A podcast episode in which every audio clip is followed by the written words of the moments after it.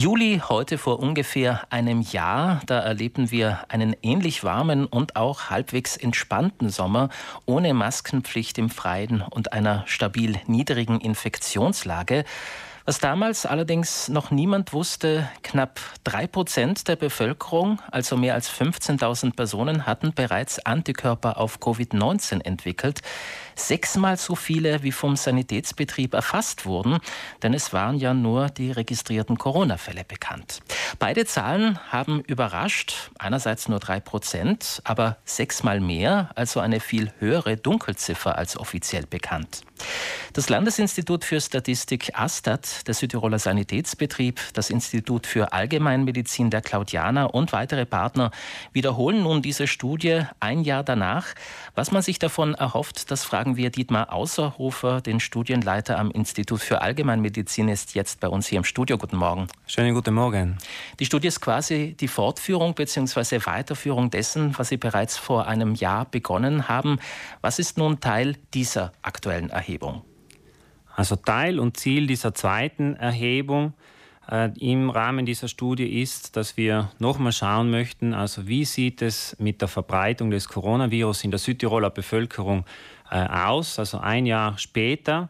Ähm, Sie haben erwähnt, vor einem Jahr ähm, war das, äh, die Seroprävalenz, also die, die Durchseuchung, bei knapp 3 Prozent. Und die Frage, die im Raum steht, ist natürlich, wie äh, hoch ist diese Durchseuchungsrate jetzt äh, im äh, Juli 2021? An mehr als 3000 Bürgerinnen und Bürger ist eine Einladung ergangen, einerseits einen Fragebogen auszufüllen, andererseits einen Antikörpertest durchführen zu lassen. Genau, die Studie besteht aus diesen zwei Teilen, also einerseits einen Fragebogen, der ausgefüllt werden äh, muss, und das andere ist eine Blutentnahme, die durchgeführt wird in dafür vorgesehenen Blutentnahmestellen in den jeweiligen Gesundheitsbezirken.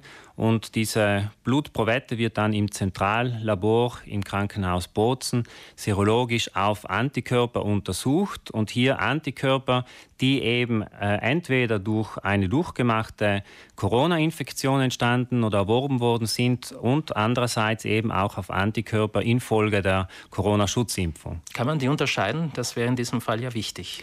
Man kann diese beiden äh, Antikörper unterscheiden. Und das wird auch im Rahmen dieser Studie gemacht, also Antikörper infolge der Infektion, Antikörper infolge der Impfung und der Bürger erhält als Rückmeldung äh, eine, äh, den Antikörperstatus, also das heißt einen Titer, einen Gesamtwert der Antikörper, die bei ihm serologisch nachweisbar sind.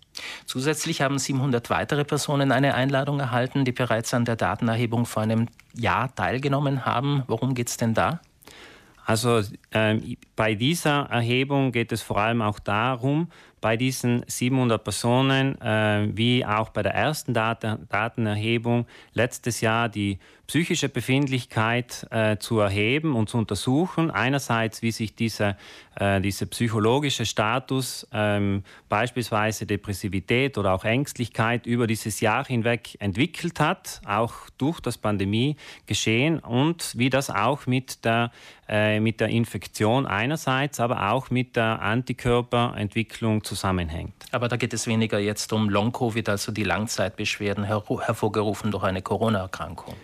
Richtig. Also hier geht es nicht primär um Long-Covid, sondern ähm, wirklich darum zu schauen, also in dieser kleineren Stichprobe, wie hat sich die psychologische Befindlichkeit entwickelt über dieses Jahr und wie hängt das auch mit der Anzahl Antikörper beispielsweise zusammen.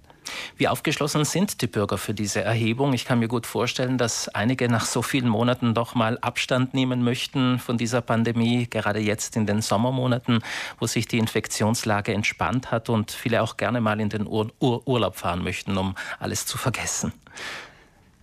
Wir erleben ähm, beispielsweise bei der grünen Nummer, die wir bedienen, dass viele Bürger äh, uns anrufen und auch positive Rückmeldungen geben. Toll, dass sie diese Studie macht ähm, und dass wir daran teilnehmen können.